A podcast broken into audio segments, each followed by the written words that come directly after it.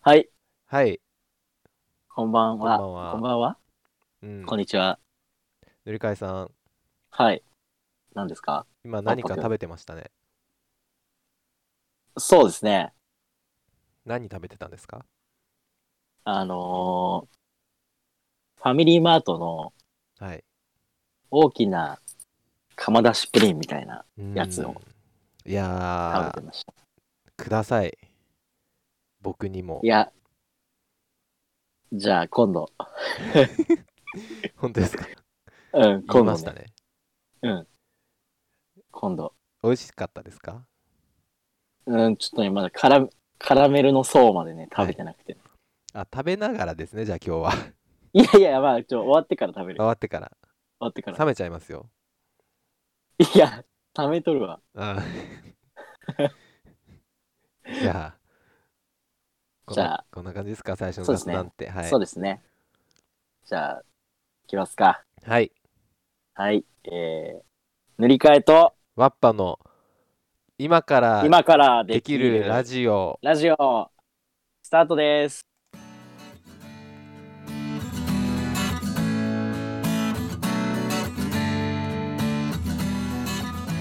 はい軽快な BGM を流したところではい。どうぞリカイさんはい。改めまして、どうも、今からできるラジオ、パーソナリティの塗り替えです。こんばんは同じくパーソナリティのワッパですこの番組は日常の気になるニュースを取り上げてはい。我々庶民が具体的に何ができるかを議論していくとてもはい真面目な番組です、真面目な番組ですね。はい。あのツイッター Twitter でも、言っうですね告知したんですけど公式ツイッターが実はありましてね。あ そうですよ実はあるんですよあの「アット今できラジオ」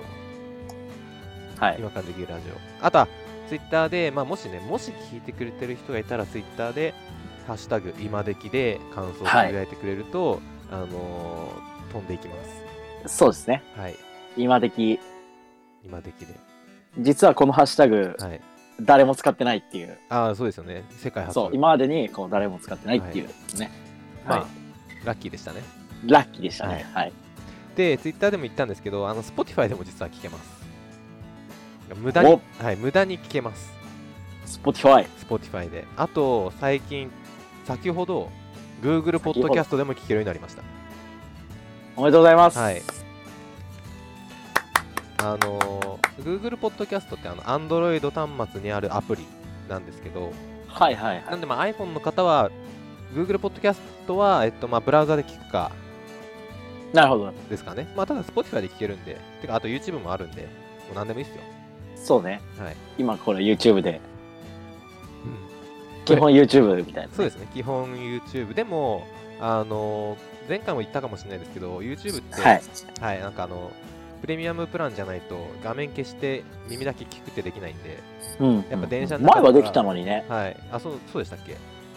なんかそんな気がするけど。まあ、電車の中で聞いてくれる場合はやっぱ Spotify とか Google ポッドキャストで聞くとはいはめっちゃいいい。そうね。でちょ多っと分電車の、うん。はぼちぼち Apple のあのポッドキャストいはい。でも聞けるはずですマジか。あの時間の問題ですこれはなんか審査が結構時間かかるんで時間の問題。はい時間の問題っていうとなんか違う意味に聞こえるけど。時間の問題です うん、もう時間の問題だよみたいはな。いあのお少々お待ちくださいはいはい。で、でってなんだまあそえの、いろいろコーナーありますけど、まあなんか最初のトークとして、はいはい。まあ最近好きな作品とかありますかって話をちょっとしたいんですけど、唐突にまあそうですね、唐突に。好きな作品。塗り替えさん、はい、好きな作品、最近でもいいですし、もう人生で好きな作品でもいいですよ。はあ。好きな作品ですか何でも、はい、あのメディアは何でも OK です。まあそうですね。はいまあ私の好きな作品は、まあ主にスマートフォンではい、遊べるはい、アプリゲームなんですけれども、はい。東京セブンスシスターズというおーえーゲームというか、はいあの、作品が好きですね。どういったものですかすみません僕はあんまり知らないんですけどえっと、なゲームのジャンルとしては、はいアイドル育成リズムアドベンチャーゲーム、うんうん、盛なんりだかもくさんう全部入ってるなみたいな、はいそう感じのゲームなんですけど、はいまああのーあり手に言えばアイドルものなんですはいけど、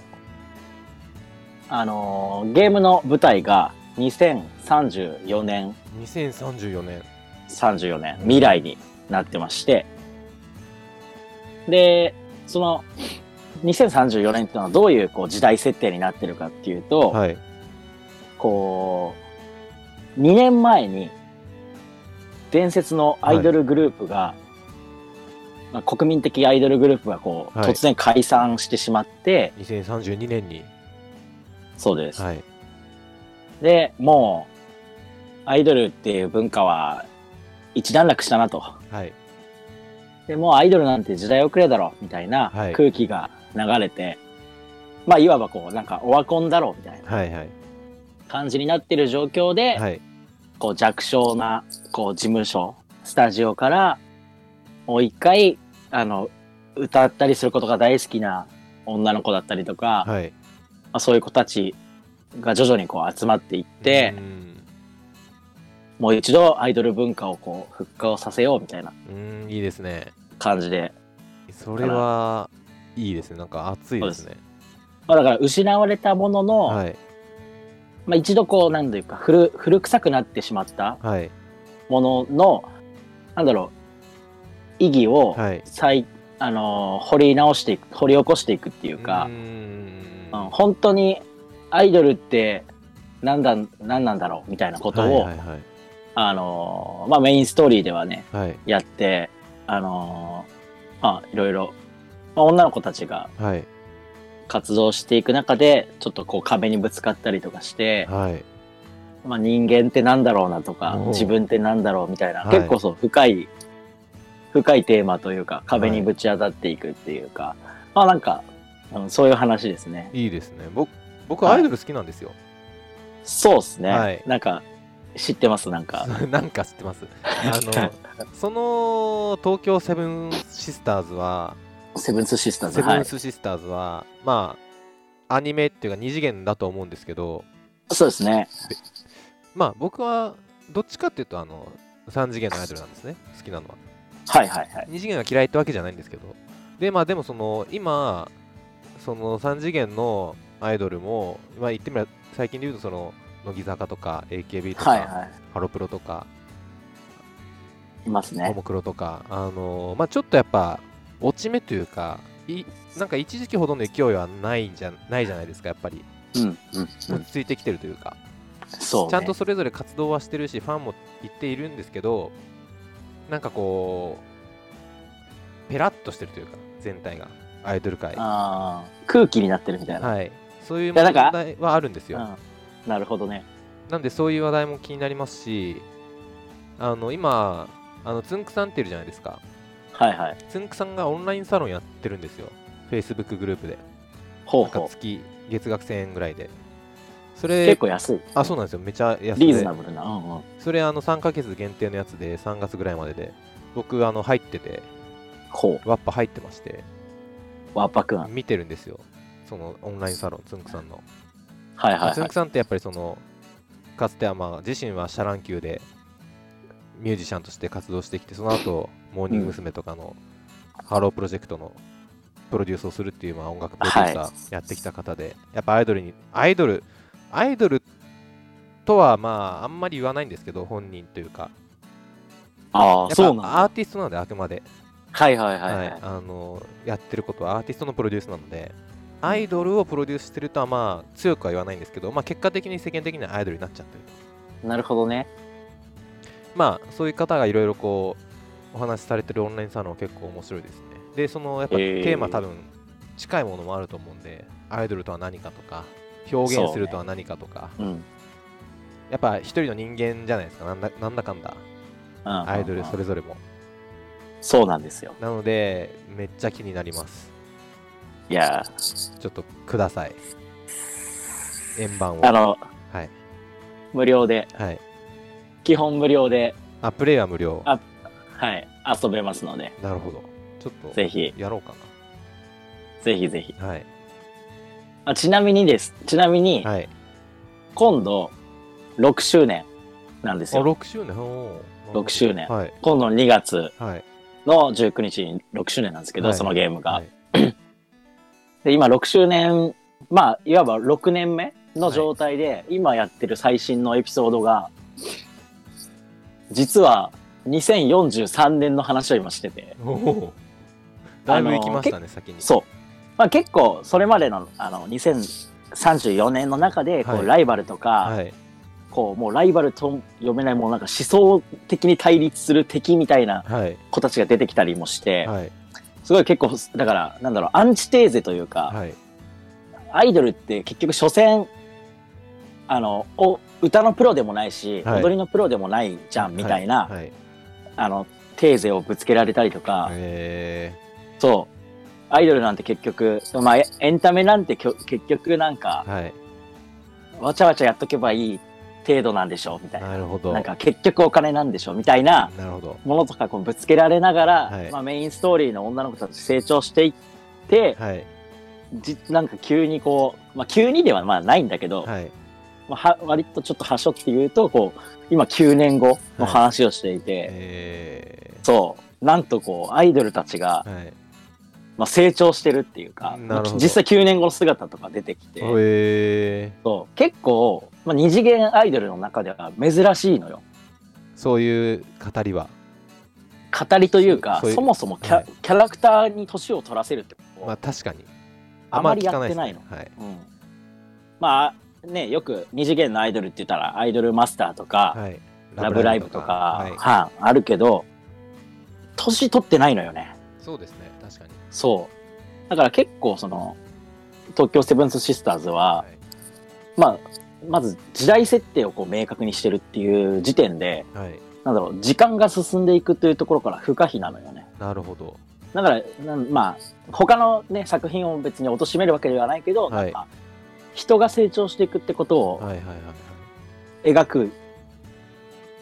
えーちょっとアイドルものっていう結構、気うにんなるなややりますちそょっとそれ僕ぜひぜひぜひ、はいあもうアイドル一押しなんで ちょっとアイドルアイドル論の話も今度やりましょまあ確かに。まあそれがどうこう今からできる話になるかわかんないけど、 ういややりますよぜひぜひ、はい できますっていまあこの場じゃなくてもいいしね。 やこの場ですよこの場で。この場ではい。、はいいちょっとありがとうございますいえいえいえ、なんか僕だけの話した感じになっちゃっいて、えいえじゃあもう僕の話はいいんで次行きますか次、はい。次行きますかえーっと、はい。いいですか次のコーナー行っていいですよ。じゃあちょっとジングル用意してるんで今回からちょっと頑張って流してみますねお、ではシングルいきますちょっと静かにしててくださいはい。お便りのコーナー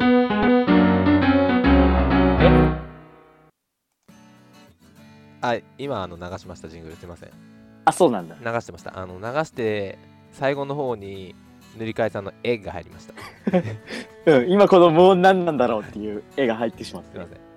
えっ、すといまはいせおん便りはい。まあお便りなんて来るはずないんですよいや、本当よ。だって、こんな、はいなんか、ひっそりとさ、はいネットの片隅で生まれた僕もさ。友達に一人だけに言いましたあ、なるほどね。一人だけにあの言ったんだ塗り替えさんのことも僕のことも知ってる友達に一人だけに言いまマしジたで。ただその方かどうかわかんないですなぜならなラるジほオどネームで来てるんでお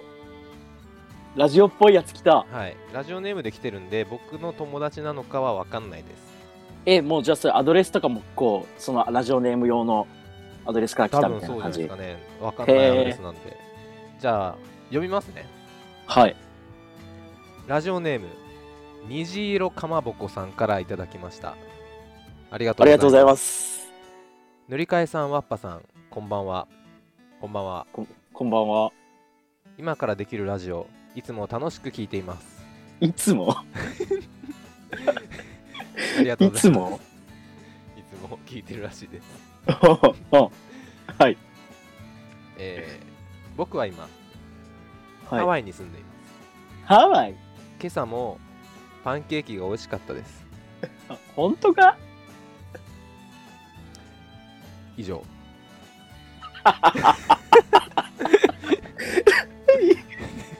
えあの、ここ で、ここでメールは終わってます。何そのここで手紙が途切れているみたい なパンケーキが美味しかったで終わって ます。メールは。美味しかったんだはい。虹色かほうこさん、パンケーキ。今朝も、今朝もパンケーキをし、まあ、いつも食べてるんですかね、なので。うんなんかあれだねこうでもちょっとしたこうテニオ派というか女子女子ではい。こうね情景連が想させてくれる感はじがね、い確かに、ハワイに住んでるんですって。うんハワイにす住んごでいでるすね、なんか。うんお金持ちなのかな、この人。 虹色かまぼこという名前からは想像もつかん場所におったな、そうですね。虹色かまぼこは、ちょっとどこも想像できないですけどね、正直。いうん、えこれガチなんガチで届いたメールなんこれや、なんで疑うんですかいやだってほら仕込みかなみたいなそれ、それ仕込みだったら僕しかありえないじゃないですか。えまあそうそう、はい。いや、虹色かまぼこさんから来てますよ。マジでいや、もうありがとうございますですよ、これは。うん聞いてくれてありがとうございますから多分確かに2うん、番。なんなんでもね、今回なんでもはいはいメールくださいってはい、ぜひぜひまた、言ったから、のうんいやもうほんむしろ、むしろですよ、ハワイに住んでて、確かにハワイの人とつながれれたっていうてね、ははいい、ありがとうございます。また、あの、ありがとうございますお待ちしております。ぜひ次あのの朝食にも、はい、友達うにもね、あの教えてん確かにこんあげなてくだラさジい。オで、はい。はい、よければねじゃあ進めてください次のテーマいきましょうか。はい次のコーナー。次のコーナーえーちょっとジングルは面倒になります。今日のテトークテーマ、はいあの前回こういう話しようって言って、はいはい言ったんですけど、オリンピックの楽しみ方、言ってましたねはい、2020年東京オリンピック、えー、っと、何かありますか、塗り替えさん、楽しみ方。楽しみ方ですか、はい、あのー今日調べてみたんですよ、はないんかこう楽しみ方あるかなみたいなはい、なんだけど、はい、なんだろうオリンピックの楽しみ方ってはい、なんだ、すごい雑に言うと、はい、テレビで見る、はい、その、観戦するか、見に行く。で、見に行くはい、くらいしかさ、その、自分のこう貧弱な想像力でははい、出てこなくて、はい、なんだろう。なんかね、僕も、出てこなそのっ2たねつしかちょっと思いつかなかっそう。だからさ、逆にさ、あれじゃない今回こう、オリンピックの楽しみ方から広げて、た。はい。ちょっと今からできることをしようよっていう話に多分こう持っていきたかったわけじゃん、我々。本当はそうですよね。そちょっと、だけどあの、ちょっと、やめましょう、じゃあもそう。う。はい。やめようと、そう、やめようっていう話にね、はいなるかなと思ってたんだけど、なので、もう長々と話すのもやめやめましょう。そう。と思ったんだが、一、個、一個だけありますはい。提案があって、提案が、はい今からできること、どうぞ。はい。メールを募集しましょなるほど。う。そう。こういう楽しみ方あるよね、みたいなるほど、オリンピックの。な。うん。まあ、あるいはもう、オリンピックなんて、これこれこういう理由で楽しまなくていいんだよ、みたいな感じで、もう全然、うん。なんか、いろんな、オリンピックとの距離の取り方というか、あなるほど、なるほど。うんうん。じゃあ楽、しむに限らずね、そうですね。それもうん、お便り、メールで、うん、お便りいただけると、待ってます。我々のね、いや、はいお前らテレビと直接見に行くことしか想像できねえのか貧弱だな、みたいな。うん実際そうですよ。思った方貧弱ですようん僕たち。はい。そう。いたらぜひ、お便りください。はい、じゃあそうしましょう。待ってます。他力本願で。で、はい。もう、あのーまあ、それは置いといて、置いといて結。構、話したいテーマがありまして。はい。今回のニュースということですね。ニュース、あのニュースです。僕がもう好きなだけなんですけど、はい。任天堂スイッチの出荷台数が、はいはあい。のかつてのスーパーファミコンの出荷台は数いを超えたというニュース飛び込んできましたこれってあんまりあの販売台僕数すごはいすごさがわかんないんですけど、スーパーファミコンがはいこう相当売れたってこともともとは売れててそのなんか歴史的な販売台数を超えたぜっていうことなのこのこのリュースっていうの。うん多分 知らんのかい知らんですすいませんえっと海外版のスーパーファミコンの販売台数を上回ったらしいです任天堂スイッチが海外版海外版のっていう風に出てます一部ニュースニュースサイトによると本当だビデオゲーム関連の売上データを公開するデータベースサイトはい VG, VG チャーツによると、任天堂スイッチが SNES 海外版のスーパーファミコンの販売台数を上回ったことが明らかとなっはたい。うんうん。去年の2019年の12月28日までの販売台数が96万1000台1500台はい。あの多いのか少ないのか確かに分かんないですけど多分多いですうん。週でしょ、これ。あそうか週かこの週の販売台数ってことでしょ。それはやばいですね100万近週だく。すいません間違えました週だうん。 12一週月28日の週の販売台数が96万台すごいね。じゃあクリスマスとかってことですかねこれじゃあクリスうマスプレゼん。ントかな年末年始に、はいニューイヤー。で累計が4979万台、うんうんうん。まあ、多いですね確かにこれはなんだみたいな。そんな世帯数あんのか日本で言えば4人に1人持ってるってことでえ、すそうなのよ違いますもっと3人に1人ぐらいかあ、でもまあそっか。 3人に1人ぐらいですねまあ、全部日本で買ったわけじゃないから すげえなんか冷めた話したはけいど、、 そうです、すみません、世界での話です。で、あのーまあ、スイッチ僕持ってるんで、はい、はいはいはい結構やるんですよ、ゲーム。持ってます、塗り替えさん。僕も持ってますよあ、持ってますか、ニンテンドスイッチ。はいあ、あ持ってるんですね。え、何持ってます、ソフトソフトは、は。はい。えーっとポケモンソードシールド。ソードシールド持ってるんですか私シールドです はいえ、ちょっとそれ言ってくださいよ。なんだなんだなんでなんで行きましょうよ、ワールドエリア一緒に。えー、いいよいいよ行きましょうよ今度、はい。他には何持ってます他にはリングフィットアドベンチャーお痩せるじゃないですか、それで。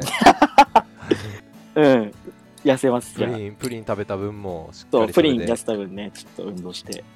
痩せたいと思いますやりましょうやってますはいずっとまあ週今んとこ週1みたいな週1じゃダメで すね週1じゃダメですねあれはダメはいに 2, 日に1回やりましょう分かった。二日に一回まあちょっとじゃあ、うあれん、徐々にね、もう筋トレなんでいろんな人が言ってますけどフィットネスじゃなくて徐々にやりちまゃんしょとやう。れば徐々にまあはい徐々にやっていきましょ徐々にやってうはい で、まあ、ちょっと軽く紹介したいのがはいは アストラルチェインっていうゲーム僕好きでい。なになにアストラルチェインアストラルチェイン。はい、アストラルチェインっていうアクションゲームなんですけど、まあ、ちゃんとストーリーがある。はいはい。ちょっと待ってください。検索しよう。あ、任天堂スイパッケーッジチ。版で僕買ったんで、あの後ろの説明文読みます。その鎖で未来をつなげ。突如出現した異形生物により世界が汚染され、人類は滅亡の危機に。主人公は生態兵器レギオンとともに事件解決へと動き出す。レギオン。これがまたあのーグラフィックもすごいこういい綺麗ですしへえ。アクションが爽快で、そのレギオン主人公はまあ人間なんですけど、レギオン。オンっていうその生態兵器を操って敵を倒していくんですよはいはい。そのレギオンっていう生態兵器ももともとはその敵の、まあ、生物なんですけどそこちらの科学技術によってまあ思うがままにしてるんですけど、まあ、へえ。それもそれもなんかこういろいろストーリーに絡んできてなんかこう制御が効かないことがあったりとかなるほど。はいあの汎用人型決戦兵器エヴァンゲリオンみたいな。あまあ近いです非常に近いです感じよねはい、でそのゲームの中でのちょっと未来の話なんで世界観もはい。あの出てくるおじいちゃんが登場人物のおじいちゃんのあの生まれがなんか1990何年とかうわ、もう僕たちぐ ぐらい我らとはい同年代のおじいちゃんが出てくるの。そうですそうですそのぐらいの未来の話なんで結構ちょっと近い未来みたいなあのいいいいんですよこれすごく世界観がであの拡張現実コンタクトレンズをつけてて登場人物がああいわゆるその AR 表現ホログラム的な表現がたくさん出てきたりして、すごいこうかっこいいですし、まあ、僕好みっそうね。ていう VR、AR 好きだもんね。 VRAR が好きなんで僕アストラルチェインっていうゲームあのやってくださいなんそちょっと最後にというか、 なんかこの話題終わりそうだったから最後に聞きたいんだけど、い アストラルチェインはなどうやって知ったんですかこれなんかなかなかかいやなんかもうツイッターかなんかで回ってきて発売される前にはいはいもうなんか絵絵で一目惚れでしたねグラフィッへクでーどの絵どの絵なんか全体的にってことテイストがそうですもテイストでうすいいなはいへえなるほどななんかそのレギオンがちょっとこうデザインがなんかこうウルトラマンっぽいというか仮面ライダーっぽいっていうかそのガンダムっぽいっていうあかーちょっとこう、はいはいはいああいう感じなんですよ本当だソードレギオンなんかそういうの僕好きなんでちょっとスマートな体型だけど機械チックなところはちゃんそうとである、すそうですそうでへす、えこれはもうビジュアルで一目惚れしてやったらや面白かったっていうやつですはあはいまあまあ面白こそのぐらいにしときましょうあ、なんか強化できるんだね。え面白そうですね。はい。このくらいに。 このぐらいにしときましょうこれ何の話だあのー、まあこれからじゃあ真面目な話しますはいはい。じゃあマジであそうですよあのじゃあタイトルっていうかコーナーのコールするんでちょっと黙っててくださいわかりました。本日の SDGs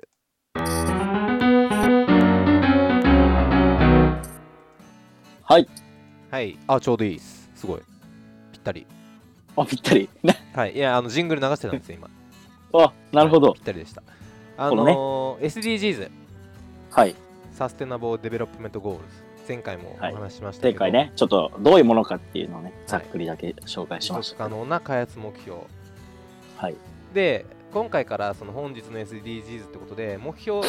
17個あるうちの1個ずつをちょっと掘り下げてまあ紹こ介していこうと掘り下げてねはい思いますちょっと僕はい結構喋ってるんで、塗り替えさんお願いします疲れましえ、な、なになにたあの読んでください目標とか読めばいいの、はいえー、目標1、はいあらゆる場所の、あらゆる形態の貧困を終わらせる。うん今日はその目標についてはい。貧困というね、社会課題についてう、んはい。これ、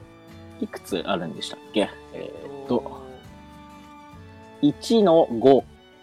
と1の A、B がある。はい7個7個あるんで目すね標。値については7個ありますねはい。そのじゃあ1個ずつ読んでいく感じですか、これはそ。うですねえー、2030年までに、現在、1日1.25ドル未満で生活する人々と定義されている極度の貧困をあらゆる場所で終わらせる。うん。うんじゃあ順番に読みましょうか、僕読みます。はい。 2、2030年までに、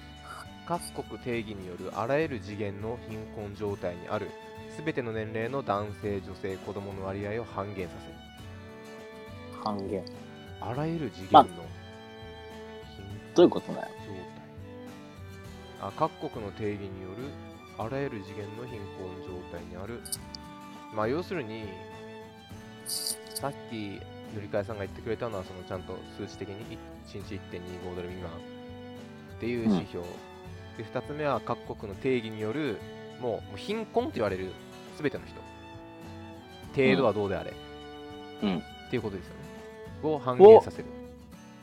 この半減させるっていうのが、やっぱこう目標って感じがするよね。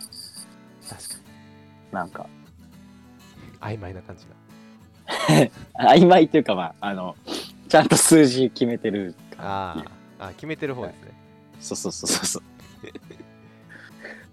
これはあれですかその2015年が基準になってるんですかねじゃあスタートの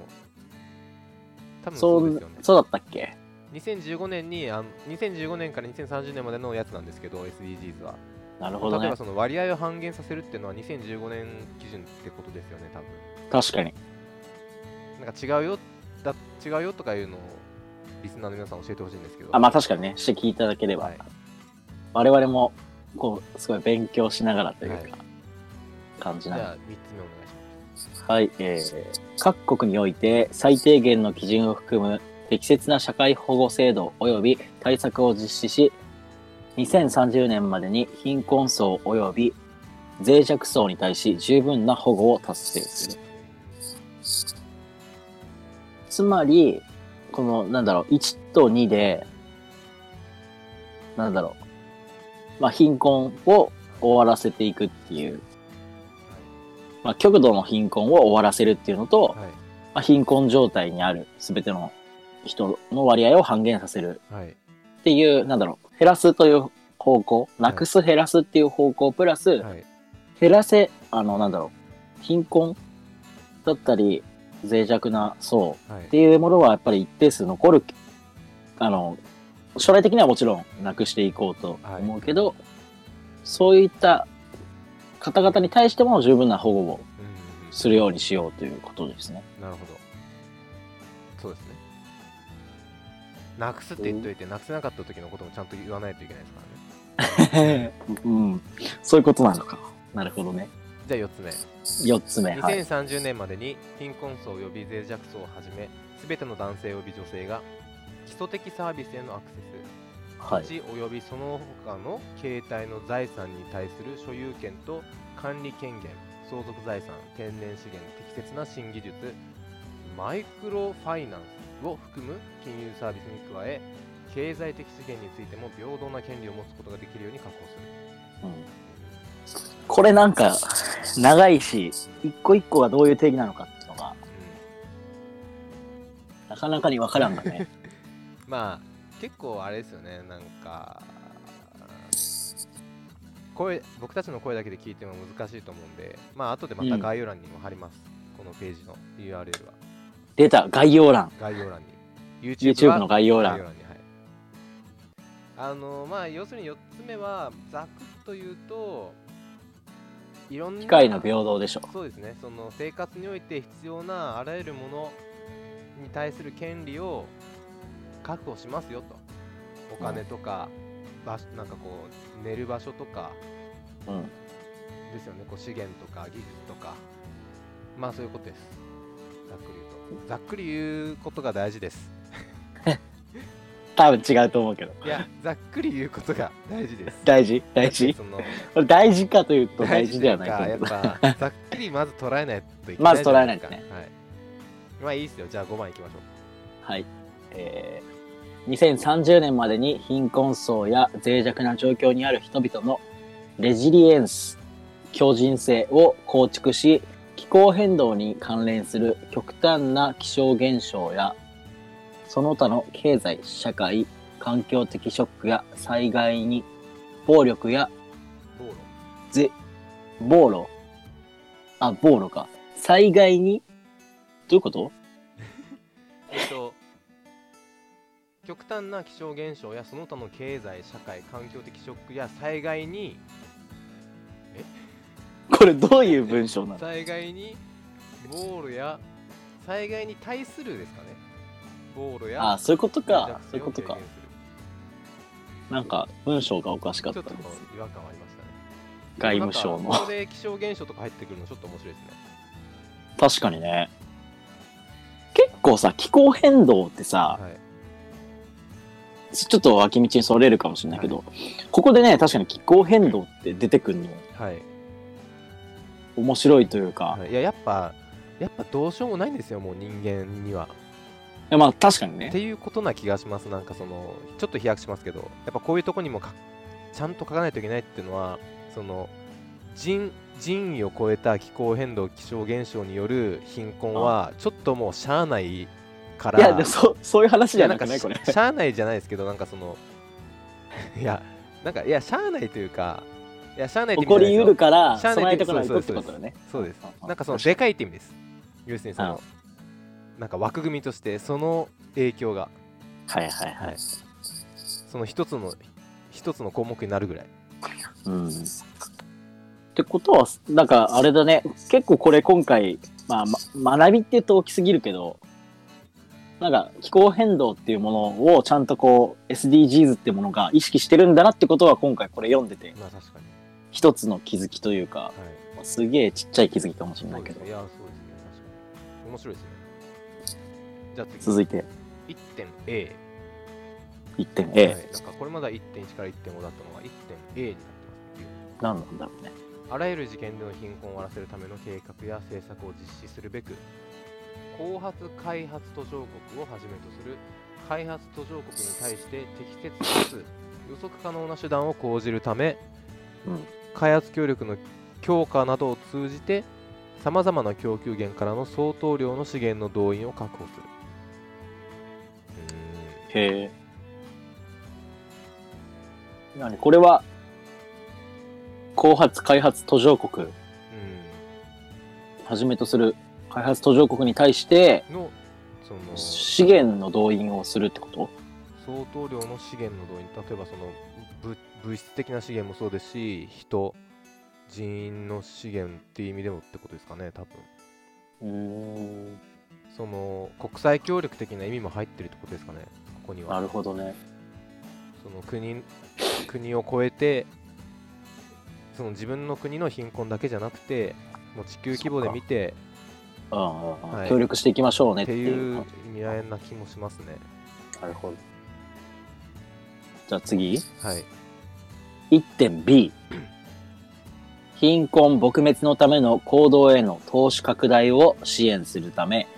国地域及び国際レベルで貧困層やジェンダーに配慮した開発戦略に基づいた適正な政策的枠組みを構築するほう。ほう結局何するんだこれ。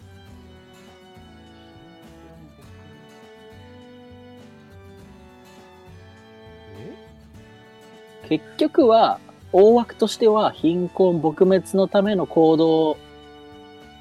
を支援促すような投資拡大を支援するためはい適正な政策的枠組みを構築するっていうのを国だったり地域だったりはいもっとグローバルな国際的なレベルでうん構築していこうねっていうのがあってでそのなんだろう政策的な枠組みっていうのはどういうことかっていうと貧困層や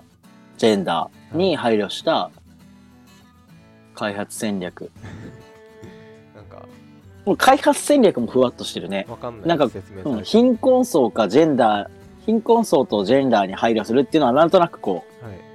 イメージふわっとだけどイ湧メくーけジはどわかりますけどななんか急にジェンダーの話が出てきてうんびっくりしました、確かにね貧困層やジェンダーに配慮した、いやいきなりジェンダー出てきたねもちろ確んかに大事なんですけどジェンダーに配慮するのはそうなんか急に出てきたんでびっくりしました確かにどうしてだろ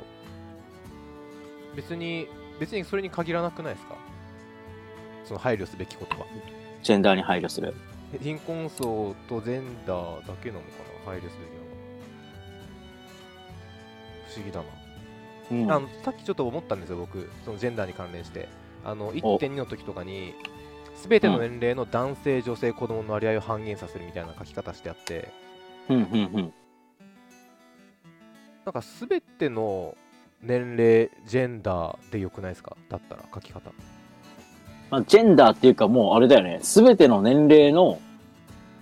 人々、人間。人々人の割合を、なんかで男性、女性って書く必要なくないですか、その後で確かにちゃんとジェンダーに言及するなら。何なんだろうねはい、っていうのはちこょれっと思いました。確かに特特殊な特殊なというか我々がまだこう理解してないというか、把握できてない文脈がある予感がしますね。そうですねいや本当にいやそうですよなんかなんか裏がありそうです ねこれ、すごい。謎の伏線に合わせてきた。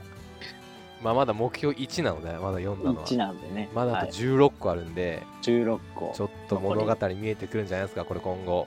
なるほど。はいまあちょっと SDGs 物語が。 SDGs 物語が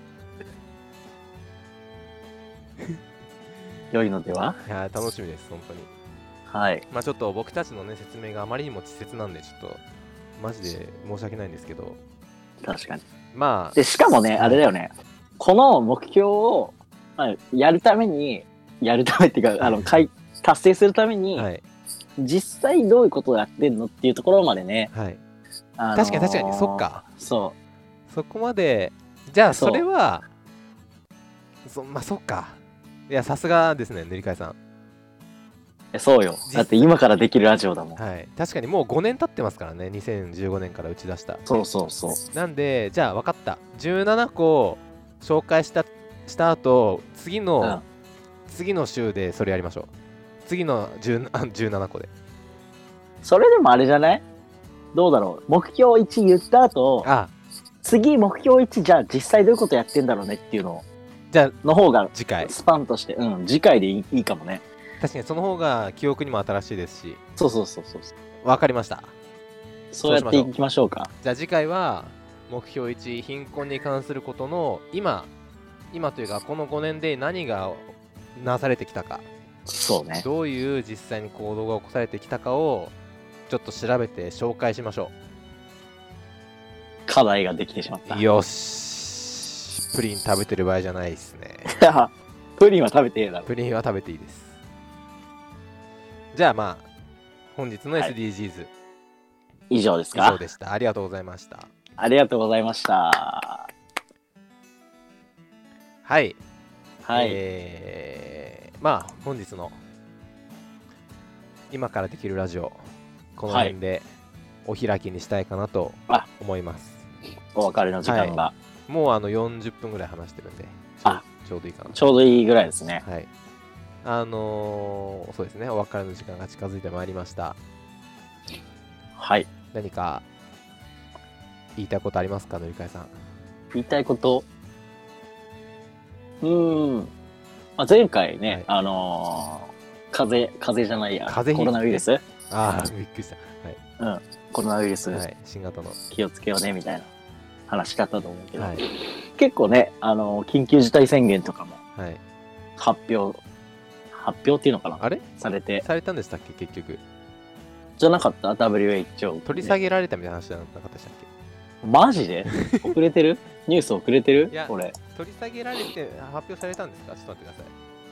大事なやつですよ、これ。どっちかようやくね、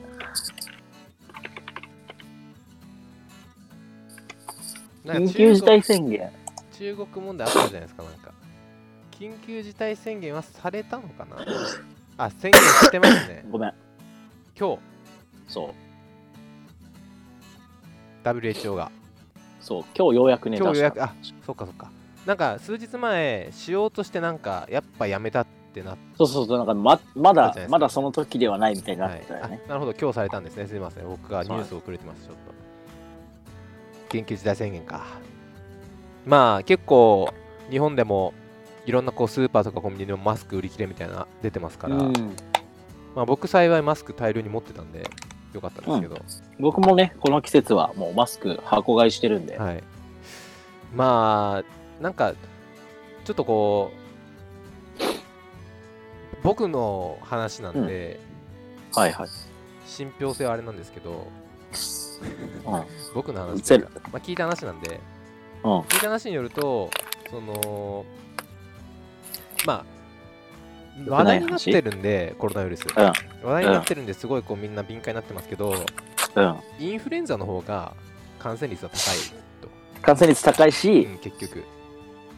死ぬよみたいな。そうですそうです死亡率え、も本当にあそうですそういうデータは一応出てるりみたいデータっていうか出てるみたいですちゃんと今のところですけあどー今のところですけどなるほどね。これからどれくらいの死者がね。はい、なのでコロナウイルスで敏感になるぐらいな記者のら方ももう普段からちゃんと対策しとけっていうインフル流行ってるんでそもそも、確かに。はい、っていう話はああ結局ったんでうんあ。やれることはね、そうです結局やれることは人混みをなるべく避けるし、手洗いうがい、手洗いうがいするし、はい、なるべく人がね、たくさん触ってるようなものを触らないようにするし、もし触った場合はね、手洗いうがいをするってはい、いう、もう鼻とか口とか触んない自分の鼻基本鼻くそほじんない、基本、は帰ってきたらほじる。い、帰ってきてもほじらない手を、手洗いうがいをしてほじる。手をしっかり洗って爪の間はをいしっかり洗って、こうほじるティッシュティッシュを間に挟んでほじる、ああ、ほじりましょう。はい、ほじるのはまああの止めはし ません別にそうですねいいんよはいまあ気をつけていきましょうそうですはいね。すごい、エンディングトークとは思えないな、ちょっとお下品な感じいでやす。、お下品な話していきましょうよ。 じゃあ、あのお便りお待ちしておりますので、あの、今でき .radio.gmail.com、imadeki.radio.gmail.com までお便りお待ちしております。お待ちしております。これ毎回思うけどさ、毎回っていうか2回目だけど、はい。なんか、いやラ、ラジオ番組でさ、はい。アドレス読み上げるじゃん。はい、あれさ、無意味だと思う。えー、え、だってさ、えっと、あえっと、IMADEKI ってこそ聞きながら入力する人おるかなっていう。綴りわかんないじゃないですか、だって、そんな。え塗り替えさんが頭いいだけですよ、それは。はだってさ、この番組にアクセスしてる時点でさ、い。概要欄とか見れるやんっていう。それは、そうですけど、そうあよ。名残ですよ昔のラジオのそうね。はいじゃあ分かりました言いません次からはい。なんか言っまあた方今が時それっぽいかなっていうそうねのがあったんで確かにまあ、まあ次は確かにじゃあもう言いませんちょっとこう、あれよ。やっぱ伝統ってさ、はいそのまま形をさ、踏襲していくんじゃなくて、はいその当時、その時代、そのやり方がはい達成しようとしていた目的を、はい目的を引き継ぐっていうことよね。そうですよ何言ってるんですかそうですよそう。 つまり、まあ、当時は1文字ずつちゃんと伝えて、アドレスをね、電波の向こうの皆さんにはいお伝えするっていう、そうですそう、ものがあったけれども、今はね、もうデータというね、見れちゃうからそう見れちゃいますから、その目的は達成できてるんで、できてるんでまあいいですよはい。メールください メールください。メールくださいね。はいなんかはい。よろしくお願いしはまいす。お願いしますではえーいちいち脱線しちゃうな。第2回、はい聞いていただきありがとうございました今からできるラジオ今からできるラジオ第2回、ありがとうございました。パーソナリテ ィのあ、パーソナリティの塗り替えと、わっぱでしたありがとうございました。バイバイおやすみなさいいい夢見ておねやすみなさい。歯磨いてね。